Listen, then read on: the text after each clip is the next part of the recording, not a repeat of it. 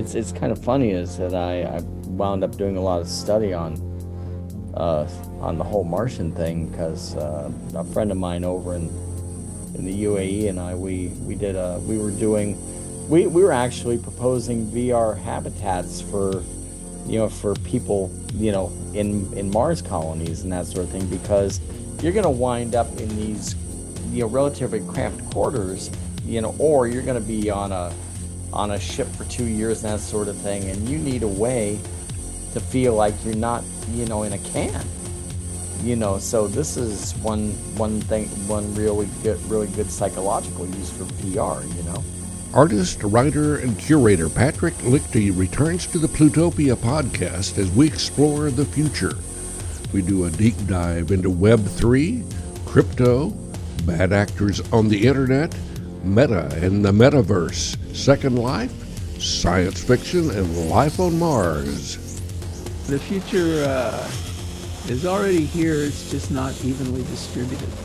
yeah and that's more unevenly distributed in some parts than others The future is, uh, uh, from one perspective, a person could look at what's happening in the world and say that one possible future, um, some fear its inevitability, is that authoritarians will take control throughout the world and Right. that the project of democracy will will be pretty much dead and then Mm. there's other people who are you know um, working in various ways to sustain democracy we there's some stuff that's happening in the so-called web 3 the the idea of decentralization uh, the, the decentralization will um, uh, will undermine authoritarian attempts.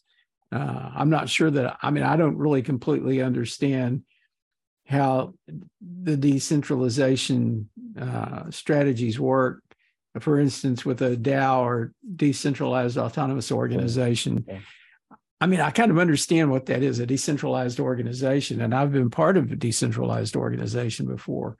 sure Uh, but I'm not really sure I understand exactly how it works, well you know, especially there- at there- scale. Yeah, I mean, there's well, maybe we can go down a little bit, but what what happens is that I think about three point the three points. There's, I kind of like, I, I really, really, really love old, you know, telecommunications art. There was a guy named Robert Adrian who used to use, um, he used to use um, uh, old, um, and actually, I I I still use these things, old ham radio video transceivers called slow scan and I still have a stack of these things. And I, I'm, I, you know, I, I use, you know, this old, decrepit stuff to make weird video art. But uh, what he said is, he said, when you get two people online talking together, and he said this 19, s- somewhere between 1978 and 1971, I forget the exact year. Um, I'd have to look, I'd have to look at the essay, but I think probably about 81, I think. And he says, uh, get two people online you know, communicating that sort of thing. And then there was a virtual space that in that um um there you go. And um that's um that emerges between those two people. And uh, you know, on one hand, you know, between artists, you know, we've always thought that it's that it would be this great free space. And I'll go over to our friend um, JP Barlow in just a second. And so what happened is is that uh, um, but you know what Adrian said is is that it would uh, almost inevitably you know collapse back into the superstructure. You know, like uh, you know because the internet was created by DARPA, and you know you wind up we wind up having you know um wind up having uh, capital you know basically wanting to wanting to leverage you know whatever it can and so you know what i i was i was listening to john perry barlow talk uh, he did do the you know uh declaration of the independence of cyberspace and talking about you know that this is a new this is a new free space online that doesn't you know that that is that is autonomous and does not, you know, put itself to any, um, you know, uh, existing, um, you know, nation state or or corporation and whatnot. And um, although I love that piece, it sounded oddly similar to you know the web 3 and crypto crowd and that sort of thing. And it was sort of like saying guess what? We don't have to deal with that. And you know we don't this is a new space where we can be free. And um and then i kind of go back to adrian and uh thinking of the fact that you know it seems you know now that um you know some of the you know some of the traditional forces you know that uh that's you know some of our our cyber utopianism you know kind of you know is pushing against are some of the things that you know swallow the stuff up as fast as you know we generate it. It sounds like people who originally espoused the uh, you know free and open internet didn't expect the kind of people to be showing up that we're seeing now the Proud Boys, the Oath Keepers, and they're online. Yeah. Mm.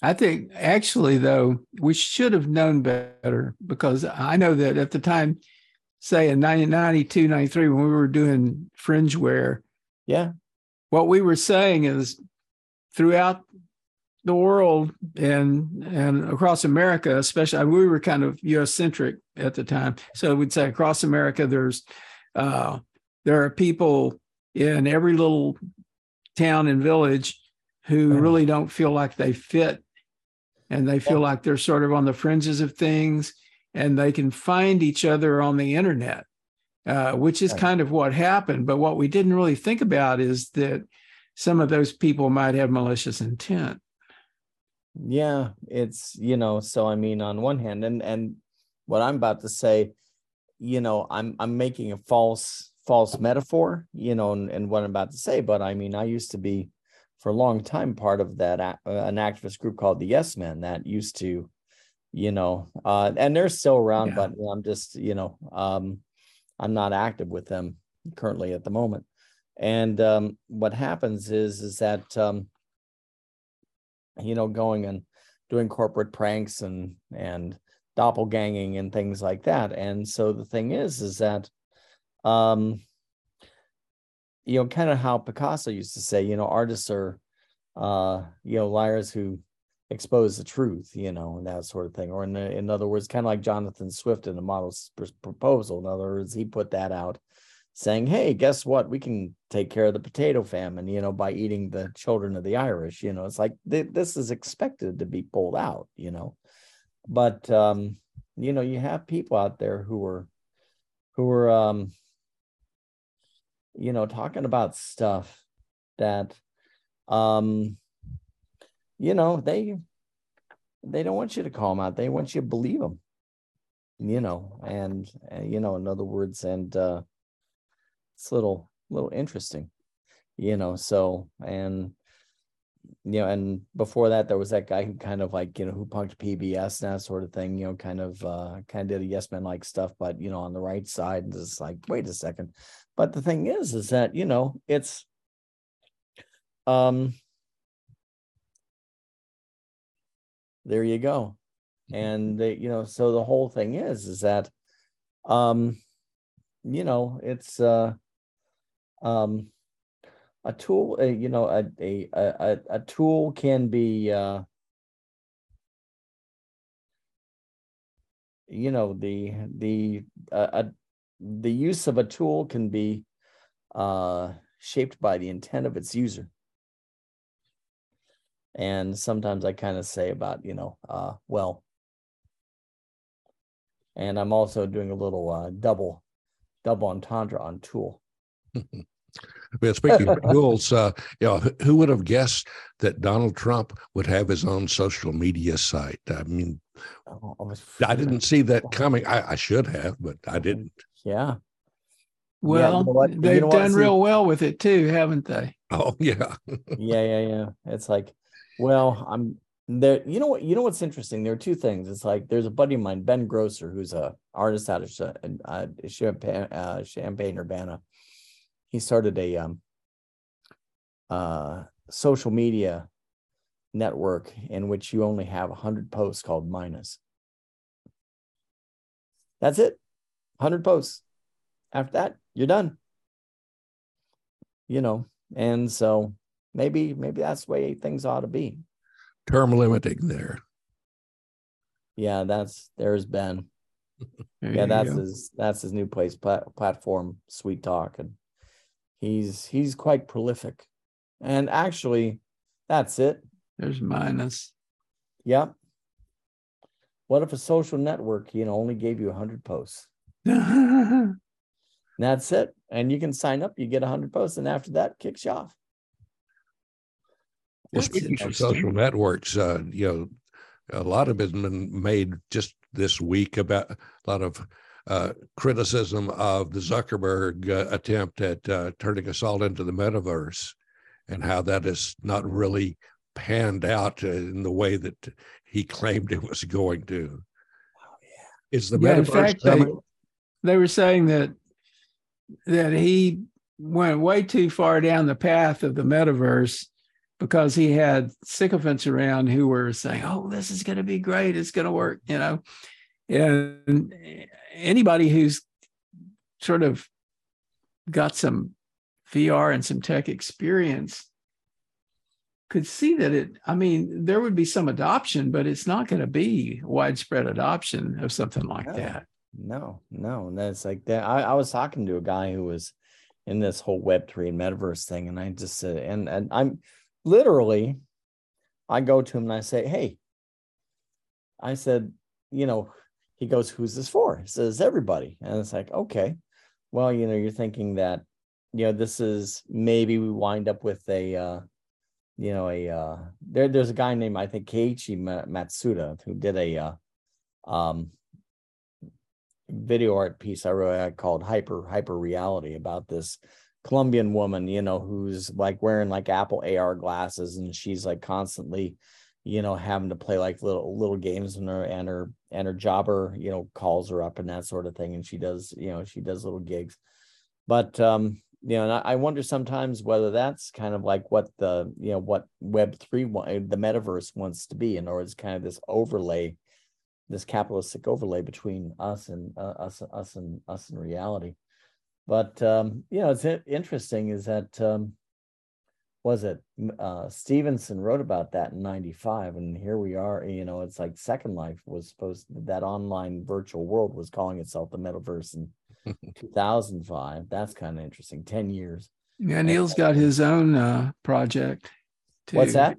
Yeah, yeah. Oh, yeah. Yeah, that's doing... interesting, isn't it? You know, and um, you know so it's um i'm trying to remember what the name of it is. Oh no uh but you know what i asked see. this guy? Lamina lamina one. Oh there you go. Yeah you know what i asked this web3 guy? I said i said you want this to be every for everybody right? I said okay guess what? I got a guy who is a fish farmer in bangladesh. How about him? And he said I'll have to get back on you and get. I'll have to get back to you on that. Well, it's it's interesting. My uh, observation of throughout the history of the internet as we have it now and as we've had it for, you know, uh, since it's really evolved to like fairly mass adoption, sure. that people wanted light tools that they could control pretty well and that were pretty accessible. Yeah. So instead of VR catching on in a big way, what caught on in a big way was text messaging. Sure. You know, text messaging became yeah. like much bigger than so many other things. Anything that is, it's not complicated, it's easy to use, it has a great utility. Yep. And uh, I don't believe that uh, anything that's bulky or has a lot of weight to it or a lot of bloat to it is going to work. And I don't know of any other way to do VR really. You know, no, no. And you it know tends to be bloated. Yeah, it's taken a lot just to get a usable headset.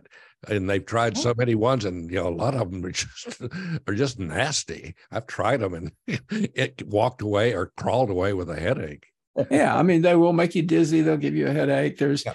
i mean it's it's physically problematic. And i don't really believe that people want to spend significant uh, time within a heads or inside of a headset inside of a virtual reality uh, now that's not the way Second Life was. It was on a screen and it was kind of a virtual reality. But Second Life, as good as it was, and as creative and useful as it was for so many people, it never had huge adoption.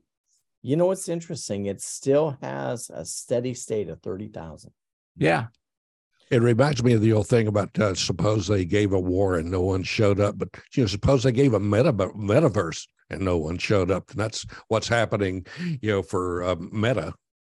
Well, did did you see that? Did you see that article? I mean, I figured that there's a little a little bit of distortion in it, but they make a really interesting uh, metaphor a metaphor about is that you know that uh, NFT kind of like version of Second Life for for crypto bros called uh, um Decentraland and that sort of thing and they uh they said there there was um an article that uh, was talking about uh, at one point going on and uh on this uh you know um millions of dollars platform.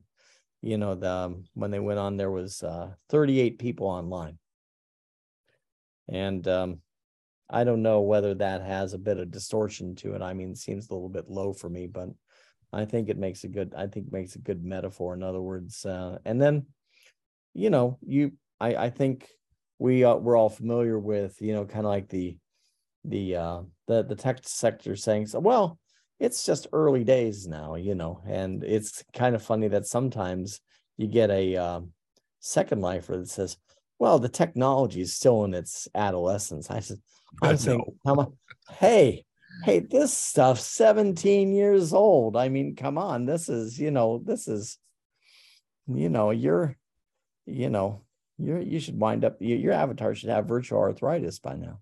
Well, uh, an interesting uh, related development, uh, FTX, the crypto guys. Mm. Yeah. And, uh, who, gee, no one, did anyone see that go? I saw that coming, but, uh, how do we keep getting involved in these kind of you know ridiculous uh, ponzi schemes well you know for a while there's you know there's a lot of people making a lot of money and then you know they're they're showing themselves as examples of you know people who are you know you know successful with little effort and that sort of thing and saying that you can do it too and for for a little while for a little while you can do it you know? But then the thing is is that you know as you you know as that pyramid builds you know that that door slams shut and there's you got all those all those people you know who were um you know clambering up to try to you know get into the sun and that sort of thing and really all they're doing is uh, um you know um you know funding funding these funding these guys. There was another theory that i wound up hearing uh that i i kind of i kind of believe is that um you know um you know when when um they saw bitcoin and ethereum you know bitcoin going up into the 40s and well it was getting up into the 30s and so on you know uh this is when the whole nft thing started getting really big and that sort of thing yeah. and so one theory is that you know um, basically you wind up with all this valuation it gets so big that the market cap that's in in the system can't support the whole thing if it gets liquidated and so you wind up with this whole NF, nft market that emerges to try to crystallize some of that value you know without collapsing the entire system yeah, eventually yeah. the uh, waiter shows up with the bill, and someone's going to have to pay the tab. Yeah. yeah. Well, it's kind of a weird thing. I mean, so much of, I mean, cryptocurrency and and even NFTs are basically selling unique hashes, right? That's Mhm. kind of what you're doing. You're just selling a unique identifier or you're selling a unique piece of code. Mhm. Um, and, you know, where cryptocurrency, uh, where it, it came from a thought, an idea of having a medium of exchange, but it Yeah. really did not become a medium ex- of exchange. It became a medium of investment. I mean, a thing that you invest in. Um, and I don't think that's sustainable. I don't see how it's sustainable, especially if, uh, I mean, you got to think about this. What if our, what if we don't have electricity? yeah, What are you going to do with your cryptocurrency then? It completely Well- depends on uh, a fairly robust uh, electrical net uh, grid, you know, to support it. well, I mean, now this this starts getting into some really interesting things. Are is is net is networked culture sustainable?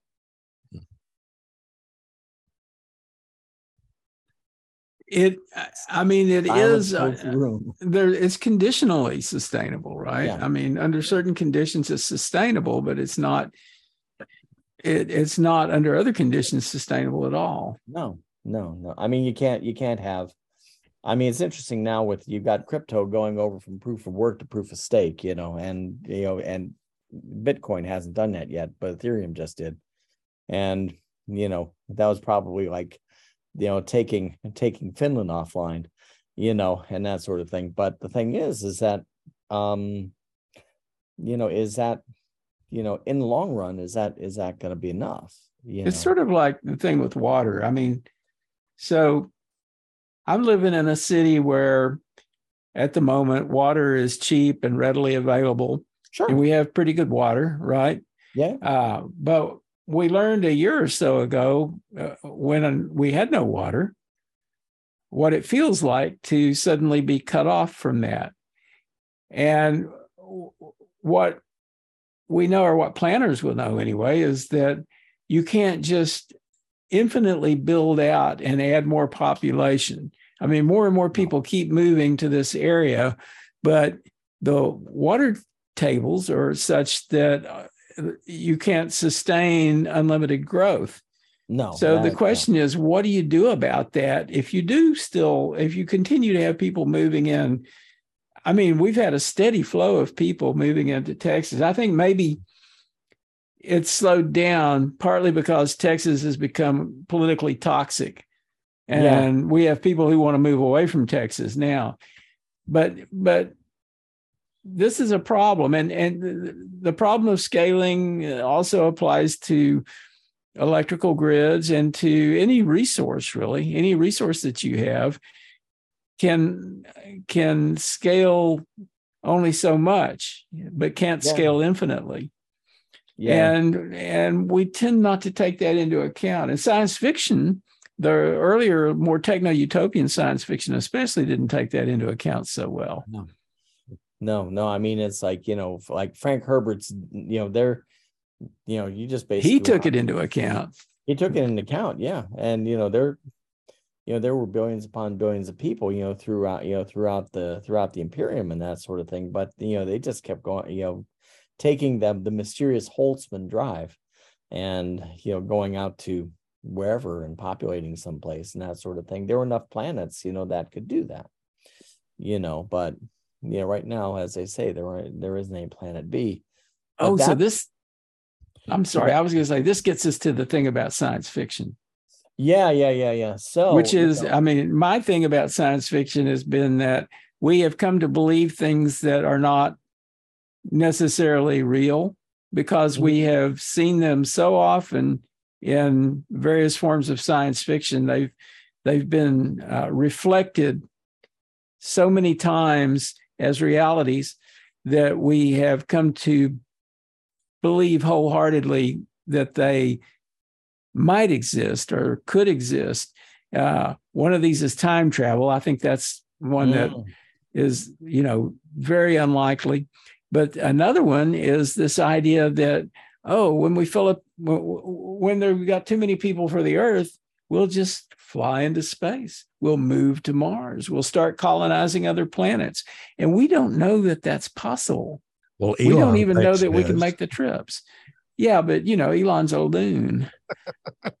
well, I've I've it's it's kind of funny is that I I wound up doing a lot of study on uh on the whole Martian thing because uh, a friend of mine over in in the UAE and I we we did a we were doing we we were actually proposing VR habitats for you know for people you know in in Mars colonies and that sort of thing because you're going to wind up in these you know relatively cramped quarters you know or you're going to be on a on a ship for 2 years and that sort of thing and you need a way to feel like you're not you know in a can you know so this is one one thing one really good really good psychological use for vr you know? And um so it's like um but um wound up doing a whole bunch of studies on on mars and that sort of thing. I think what is it? It's like you know um uh one sixth you know one sixth of the uh gravitational pull doesn't have a uh, a liquid center, so it you know it doesn't have a uh, doesn't have a, a, strong magnetosphere, which means basically all of the cosmic rays come in and bake you. Um, and you know you're only going to have a um, uh, an atmosphere one six sixth as thick, you know, as United. Uh, I mean, as the as uh, as the Earth at best. So the thing is, is that uh, you know. Um, you know, I, I I think we're getting sold a bill of good uh, goods on Mars. I mean, Mars is interesting. I mean, the moon is interesting. I think you know the you know, but uh, you know, it's um, I think this whole idea that Musk has, you know, that's based on this. Let's let's go and hook into this thing, this long termism thing, and uh, you know, effective um, uh, altruism thing. You know, basically talking about doing whatever is necessary for the long term, you know, long term existence of of the human species. I get the um, feeling that Musk is not going to uh, actually do that himself. It just it's it's a good way for him to make more money.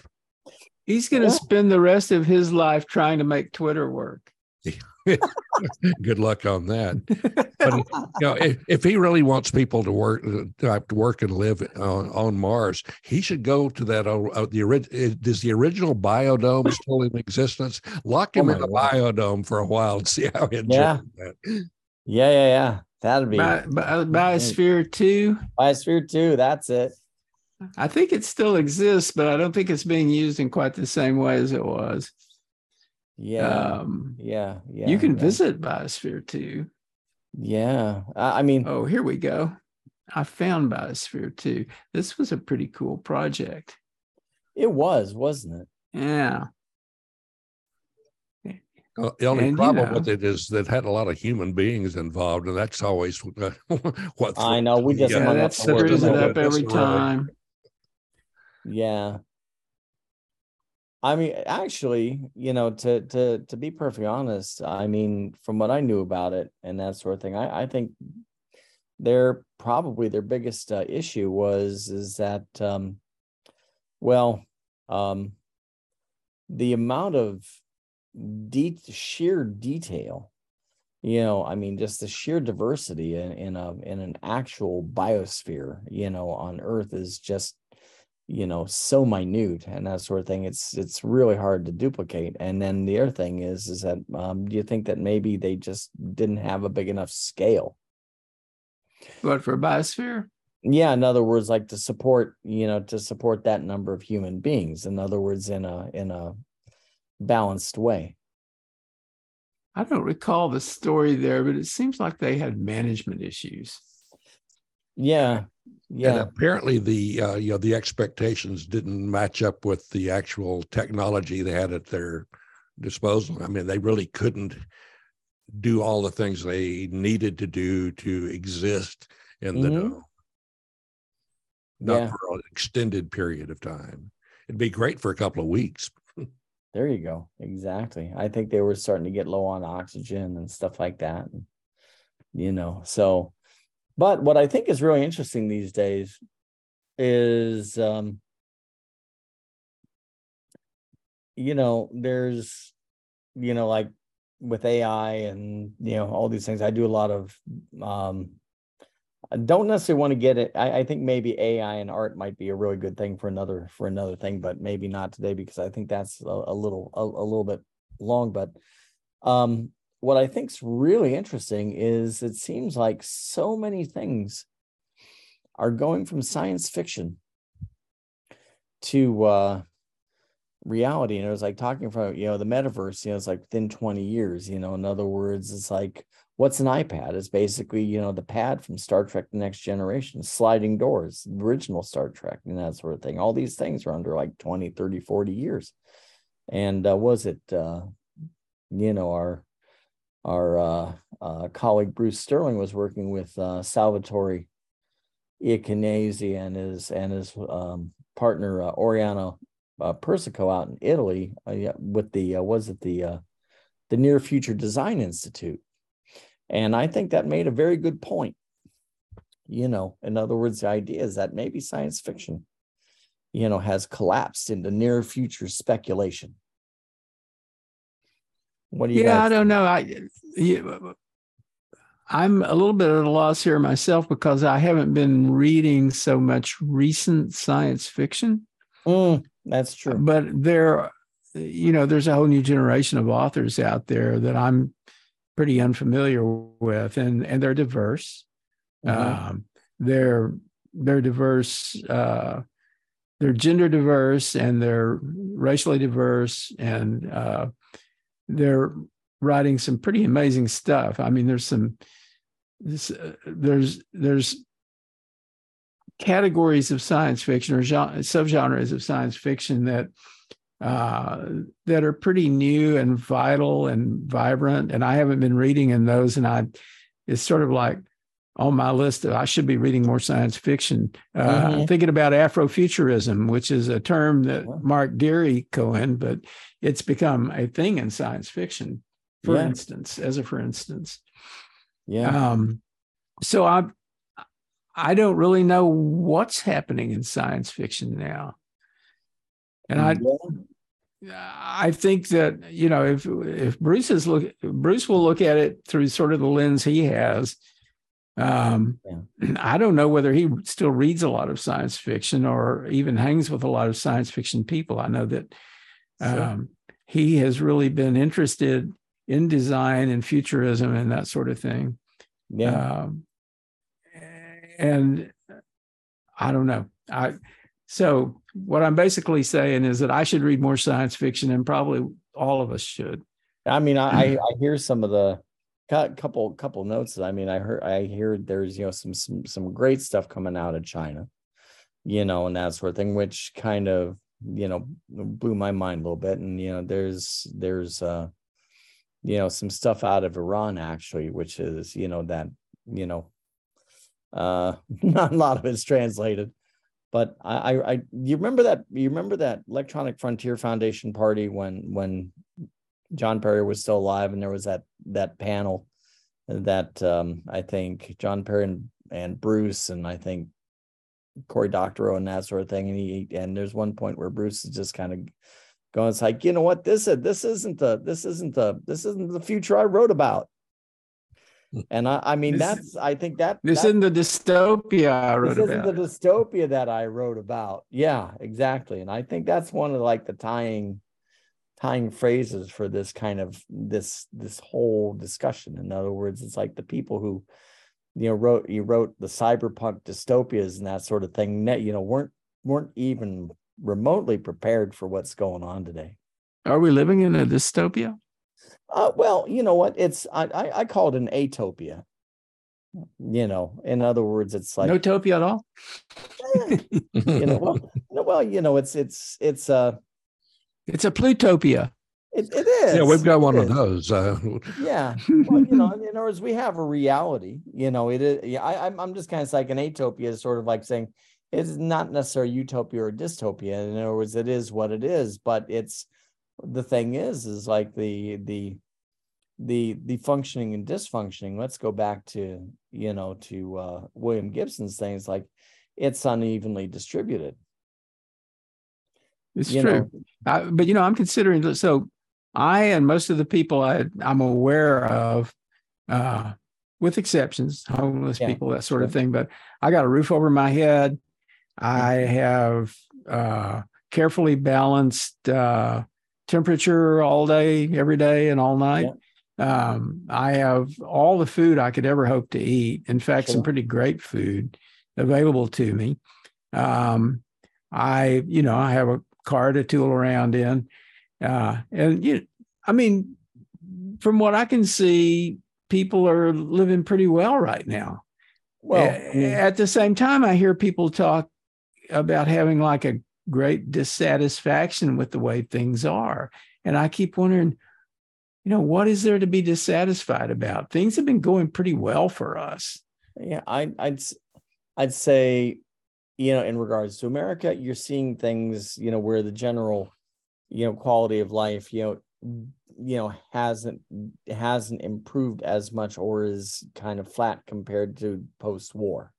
I mean, I think that's kind of what people are seeing. In other words, they're seeing possibly, you know, a, a slower improvement or, you know, or, but has or, it got worse? You know what?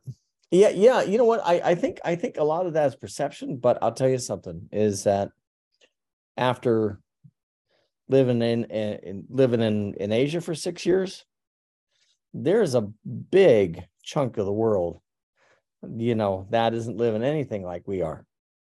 Oh yeah. And I should I should clarify when I said all that stuff, I was talking about how things are really pretty good in America. Yeah. And, and how I don't understand why Americans have anything to complain about. Uh, but other parts of the world are there's places that are just terrible. I mean, yeah. Haiti. Yeah, there are some oh, Americans that uh, probably do have something to complain about because there's still a lot of uh, uh, inequities in you know the yes.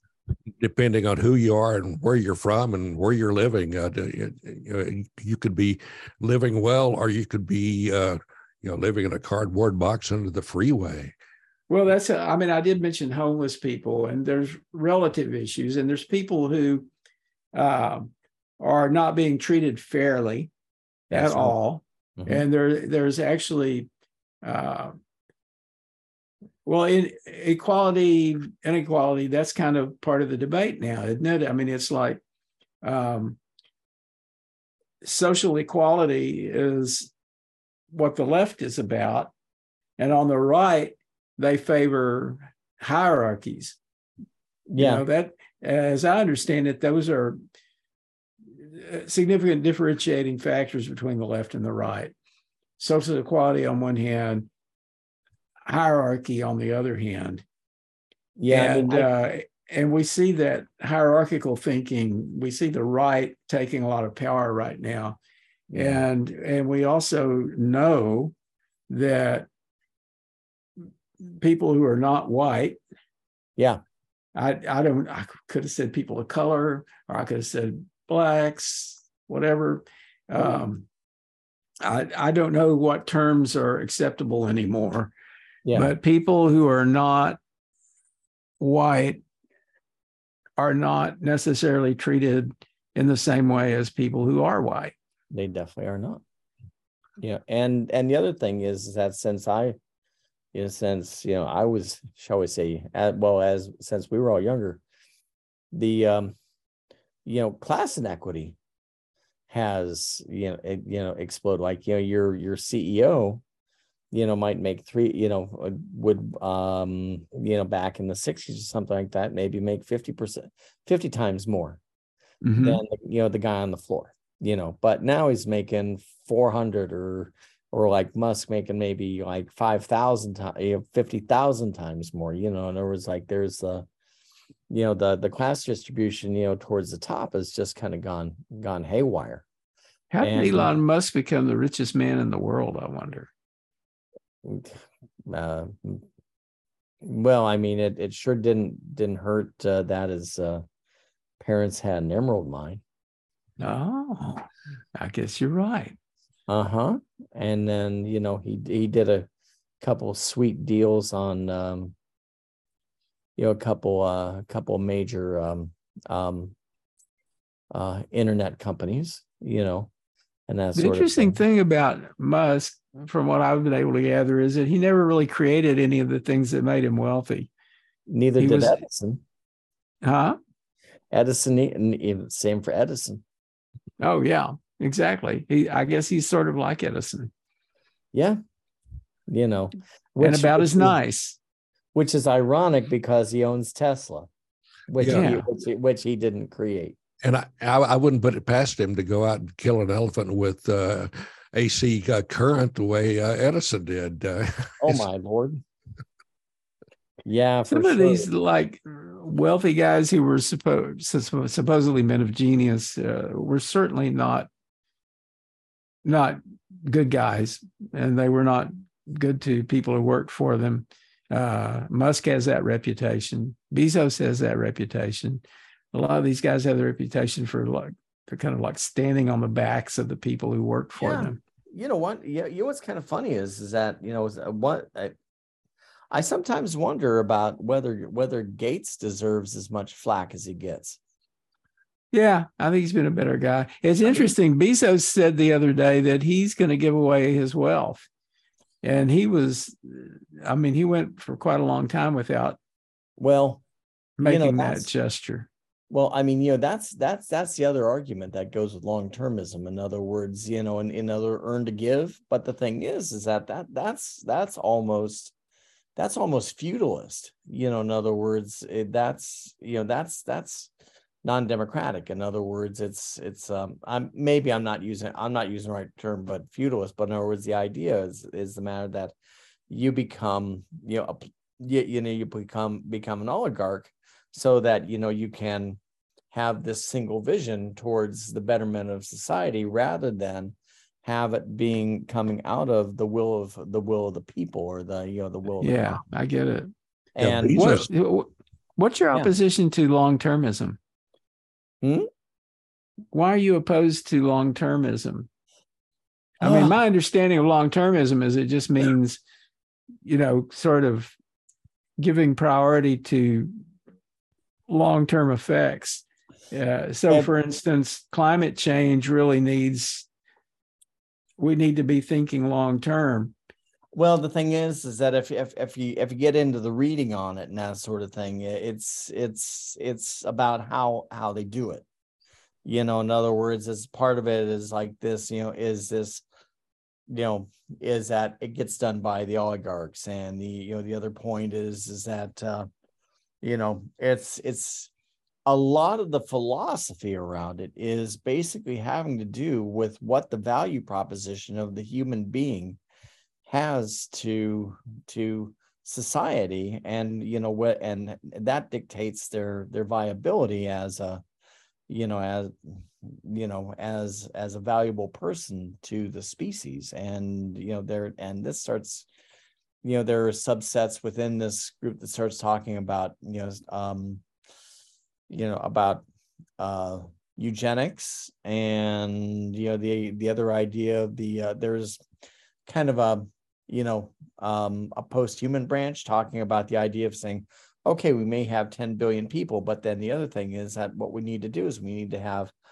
you know all of these ais that go out into the universe and we might have you know 50 quadrillion um you know virtual people you know in cybernetic environments living happy happy lives and that sort of thing while you know you've you've got the you know the legacy flesh you know still back on earth and that sort of thing i'm being you got me thinking about i saw a movie called don't worry darling Yeah. um, yeah if you've seen that um, that's i mean that's real that's about people living in a virtual reality i mean Mhm. that's a spoiler kind of and i probably shouldn't say that but and but that's what it's really about maybe WandaVision.